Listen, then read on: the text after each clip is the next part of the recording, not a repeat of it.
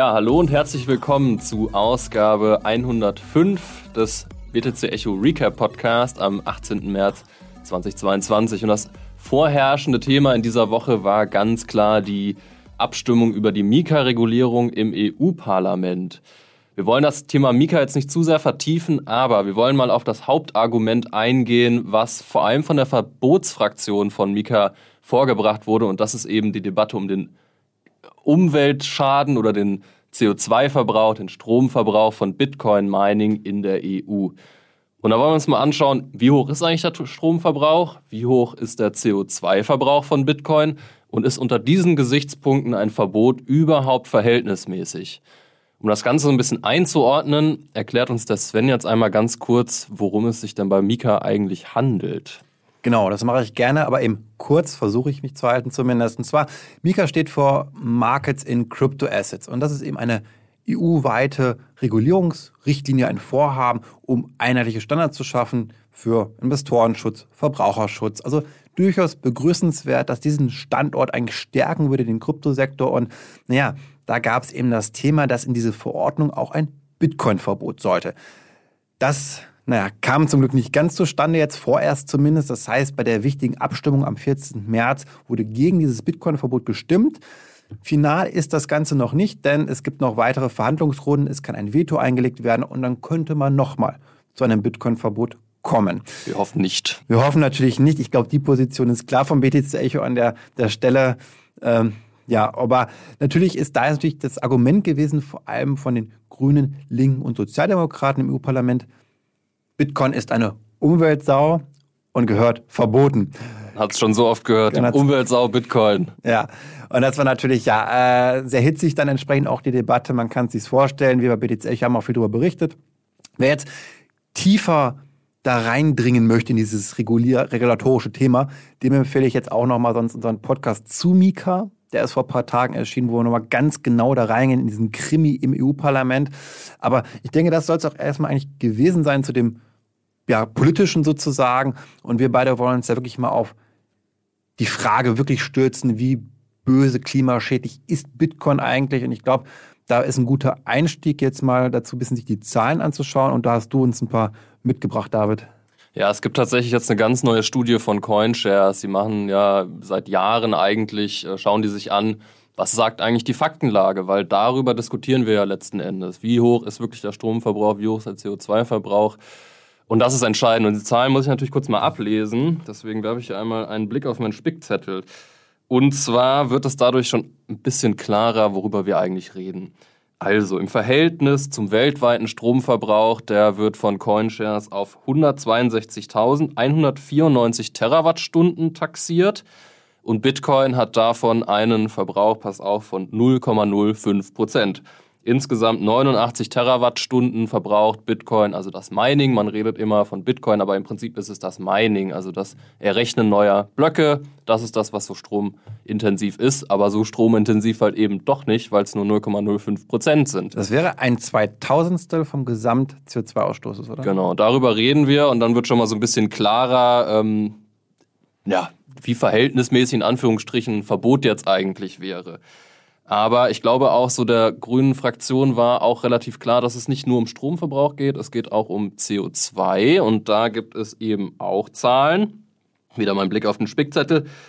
Insgesamt hat das Bitcoin-Netzwerk 2021 41 Megatonnen CO2 verbraucht. Das ist nicht ganz einfach zu messen, aber so eine Fehlertoleranz gibt es natürlich immer, aber viel, viel mehr wird es nicht gewesen sein. Darüber, darunter kann sich jetzt wahrscheinlich der eine oder andere nicht so viel vorstellen. Was sind denn 41 Megatonnen? Deswegen zum Vergleich. Die Goldindustrie verbraucht 145 Megatonnen, also deutlich mehr. Und das ist schon interessant, weil die Debatte äh, um den Gold-CO2-Verbrauch, die ist mir nicht bekannt. Und die Staaten haben ja selbst oft ganz viel Gold. Die Notenbanken kaufen aktiv nach. Sie fördern damit eigentlich die Goldförderung, das Mining, also sind selbst eigentlich da ja nicht als Vorbild unbedingt tätig. Ja, und ähm, CoinShares hat da noch so ein paar interessante Vergleiche, also beispielsweise Ventilatoren oder Klimaanlagen, die verbrauchen halt doppelt und dreifach so viel CO2. Also man kommt da schon im ganz auf so eine ganz komische, so ein Mikromanagement von, naja, Bitcoin auf der einen Seite, aber es gibt eben viel mehr Industrien, ohne jetzt so einen großen Whataboutism aufzumachen, die viel, viel umweltschädlicher sind. Sven. Ja, und ich glaube, was auch ganz wichtig ist, wir wollen ja auch einen grünen Kryptosektor haben. Ich glaube also, niemand von uns ist dafür, jetzt Kohlestrom zu nehmen und damit Bitcoin-Mining zu betreiben. Das ist so auch uns, ich glaube, da spreche ich für ganz BTC auch, dass der Klimaschutz ist uns super wichtig. Wir nehmen das total ernst auch und es muss auch eigentlich das Ziel sein, dass alles regenerativ, äh, aus regenerativen Quellen kommt. Und was das Schöne daran ist, so ein bisschen auch, das klingt jetzt vielleicht ein bisschen das ist böse, aber der Kapitalismus sorgt auch gerade schon dafür, denn die Unternehmen, gerade die großen Unternehmen, die jetzt Geld haben wollen von Investoren, die sind schon mehr oder weniger gezwungen dazu, auch nachzuweisen, dass sie auf einem, ich sag mal, grünen Track sind, dass also immer mehr der Energie eben aus diesen sauberen Energiequellen auch stammt, denn das ist heute eigentlich Standard. Also auch gerade die großen, großen Vermögensverwalter, also BlackRock hat es auch schon gesagt, aber auch andere, die erwarten das. Es gibt ja dieses Thema der ESG-Kriterien äh, der Nachhaltigkeit eben auch und das fordern die Investoren, die Verbraucher schlichtweg ein. Wenn ich da nicht mitmache, habe ich langfristig ein Problem. Und ähm, vielleicht das ein bisschen noch weiter auszuführen, zum Beispiel Tesla. Da gab es ja auch mal die Diskussion, Elon Musk äh, wollte ja, dass man einen Tesla mit Bitcoin kaufen kann.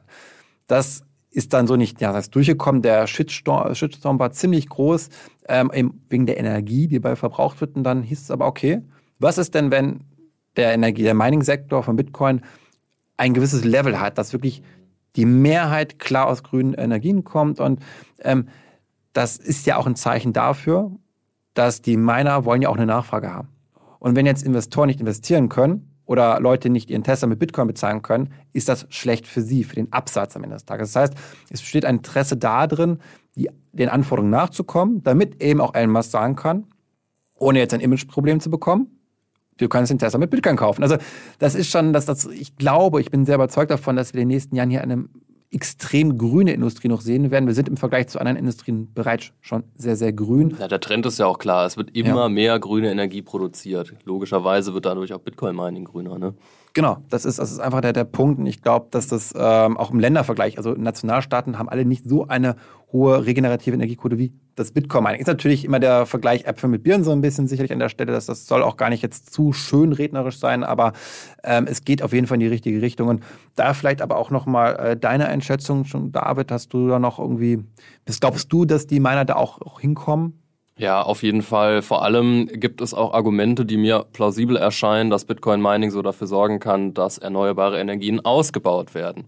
Denn man muss sich äh, überlegen, wie funktionieren denn Stromnetze überhaupt. Das ist immer so ein Mix aus verschiedenen Stromquellen und auch in Deutschland ist es immer ein Mix aus Kohlestrom, aus Atomkraft, aus Erneuerbaren. Und gerade erneuerbare Energien sind extrem schwankungsanfällig, wie viel Strom eigentlich produziert wird. Überlegen wir uns, eine Solaranlage wird am Tag produzieren und auch nur dann, wenn die Sonne scheint.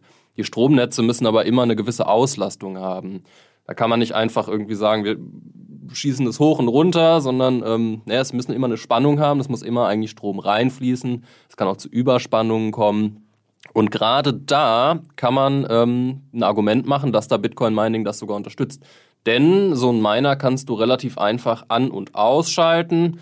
Und wenn zum Beispiel Spannungsspitzen entstehen, also die Sonne extrem viel scheint oder die Windräder sich schneller drehen, weil irgendwie viel Wind ist, dann kann man sagen, dann fahren wir die Miner eben hoch und die nehmen diese Spannungsspitzen ab. Und in Zeiten, wo es eben nicht so viel produziert wird, da äh, fahren wir die eher wieder runter und dann ähm, nehmen wir den der anderen Industrie oder den Haushalten eben diesen Strom nicht weg. Aber das ist doch eine schöne Symbiose ein bisschen, oder? Wir reden von der Dezentralisierung auch im Energiesektor also gerade grüne Energien sind ja eben dezentral aufgestellt und das passt dann ganz gut mit der Blockchain zusammen, eben auch als dezentrale Technologie, die wir nutzen können, um eben die Auslastung der Stromnetze besser, effektiver zu steuern. Ähm, auch fand ich ganz schön das Beispiel aus den USA, was ich jetzt natürlich nicht gut finde, dass da Fracking betrieben wird, was ja mega umweltschädlich ist und aus CO2-Sicht eine Katastrophe.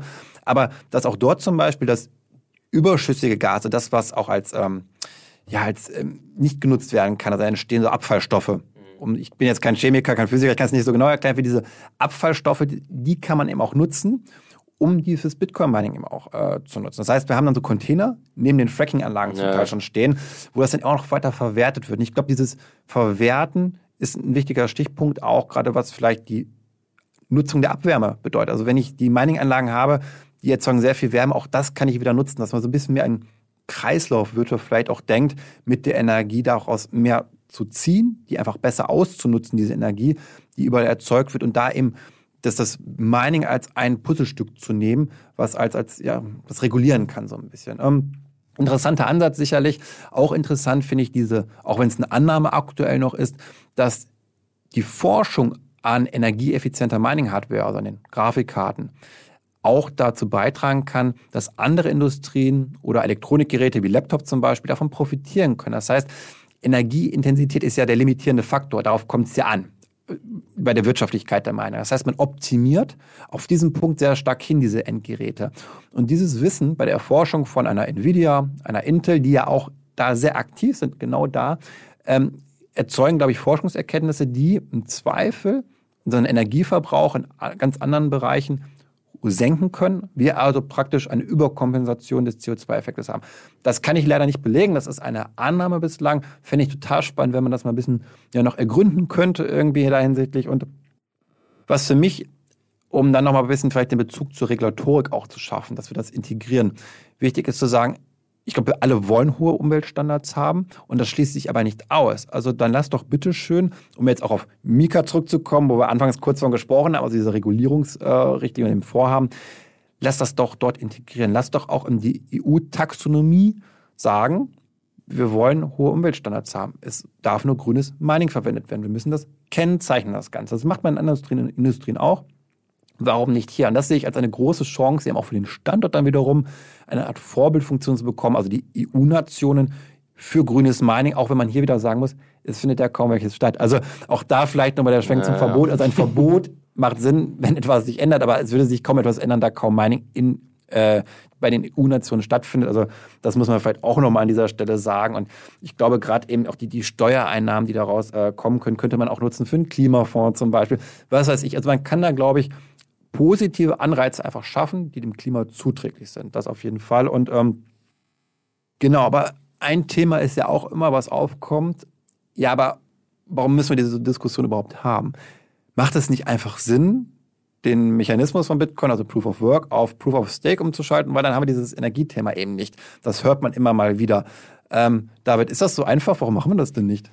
Ja, das war, glaube ich, so der Number One Punkt, der mich an dieser Debatte, also ich wir haben ja, wir versuchen, man merkt uns da glaube ich auch an, wir haben unsere These und wir versuchen, wir sind Journalisten, wir versuchen sachlich zu bleiben. Aber das war glaube ich der Punkt, der mich dann auch wirklich, ist mir irgendwann schwer gefallen. Du hast einen Kommentar geschrieben noch ein bisschen dazu. Ja, genau, auch, ich habe da auch einen äh, Kommentar zu geschrieben, den packen wir in die Show Notes. Ähm, also, das ist alles eine sehr komplexe Debatte. Wir versuchen das hier auch, wir versuchen alle Punkte ähm, abzuwägen und auch alle Seiten zu beleuchten, aber es stellt sich heraus, ähm, es ist nun mal komplex. Und dieser Punkt, Bitcoin kann ja einfach auf Proof of Stake umstellen, ähm, zeigt halt einfach von den Policymakers, dass da nicht so ein richtiges Verständnis herrscht, wie Bitcoin eigentlich funktioniert. Also Proof of Work ist der Konsensmechanismus, den Bitcoin eben nutzt, ähm, der dieses Mining, also dieses energieaufwendige Mining nutzt. Und Proof of Stake ist auf dem Papier ein in Anführungsstrichen sage ich jetzt mal effizienterer, weil weniger stromintensiver Konsensmechanismus. Aber Du hast bei Blockchains immer, es ist immer eine Abwägung zwischen auf der einen Seite Sicherheit, Dezentralität und Skalierbarkeit. Man spricht da vom sogenannten Blockchain-Trilemma. Und Bitcoin optimiert eben auf die Sicherheit und Dezentralität und das mit guten Gründen, denn wir wollen ja, dass Bitcoin ein extrem sicheres, dezentrales Geld ist. Das ist das Kernwertversprechen von Bitcoin. Ähm, Ethereum stellt gerade auf Proof of Stake um. Das ist so eine Art Experiment gerade am Laufen. Wir schauen uns auch an, wie das funktioniert und sind auch offen. Aber bei Bitcoin ist das eben eigentlich schwer vorstellbar, weil Bitcoin einen ganz anderen Fokus hat als beispielsweise Ethereum. Da wollen wir eben maximale Sicherheit haben und maximale Dezentralität. Und Proof of Stake hat halt eben auch gewisse Nachteile, die ich auch gar nicht gerne bei Bitcoin sehen würde, wie Zentralisierungstendenzen, denn ähm, für Proof of Stake musst du Coins hinterlegen, damit du eben meinen darfst. Das heißt, du brauchst erst ein gewisses Kapital, ein gewisses Staking, kannst dann am Mining teilnehmen, ist auch schon weniger offen als Bitcoin, da brauchst du einfach nur Strom. Das ist doch genau wie eigentlich in der traditionellen Welt. Wer schon viel hat, bekommt noch mehr, also dieser Zinseszinseffekt so ein bisschen. Ja. Und genau dieses Problem der Schere von Arm und Reich, vielleicht auch, dass man eben das kaum aufholen kann, wenn man startet. Das ist ja auch ein bisschen dieses Problem von Proof of Stake. Genau so ist es und ähm, deswegen ist Bitcoin meiner Meinung nach halt auch das offenere System, schlicht und ergreifend. Und klar, Ähm, auf dem Papier lässt sich Proof of Stake besser skalieren, aber das ist alles andere Debatten. Bitcoin skaliert eben auf der zweiten Ebene. Bitcoin muss auch nicht alle zwei Sekunden einen Block erzeugen. Bitcoin muss sicher sein und Proof of Stake kann das meiner Meinung nach nicht leisten. Und diese Regulierung hat dann so einen Umweg genommen und ähm, hat dann gesagt, naja, man müsste dann Druck auf die Exchanges ausüben, die dann ja, Bitcoin nicht mehr anbieten dürften, wenn es Proof of Work nutzt, sondern müssten dann sagen, Druck auf die Entwickler ausüben, die dann auf Proof of Stake umstellen. Das alles sehr, sehr fadenscheinig gewesen, weil Bitcoin so schlicht nicht funktioniert. So funktioniert die Governance nicht. Die Governance funktioniert so, was die Mehrzahl der Nodes sagt oder die, der Miner, das wird dann durchgesetzt. Und welcher Miner würde sich dann dafür einsetzen, dass bei Bitcoin auf Proof of Stake umgestellt wird?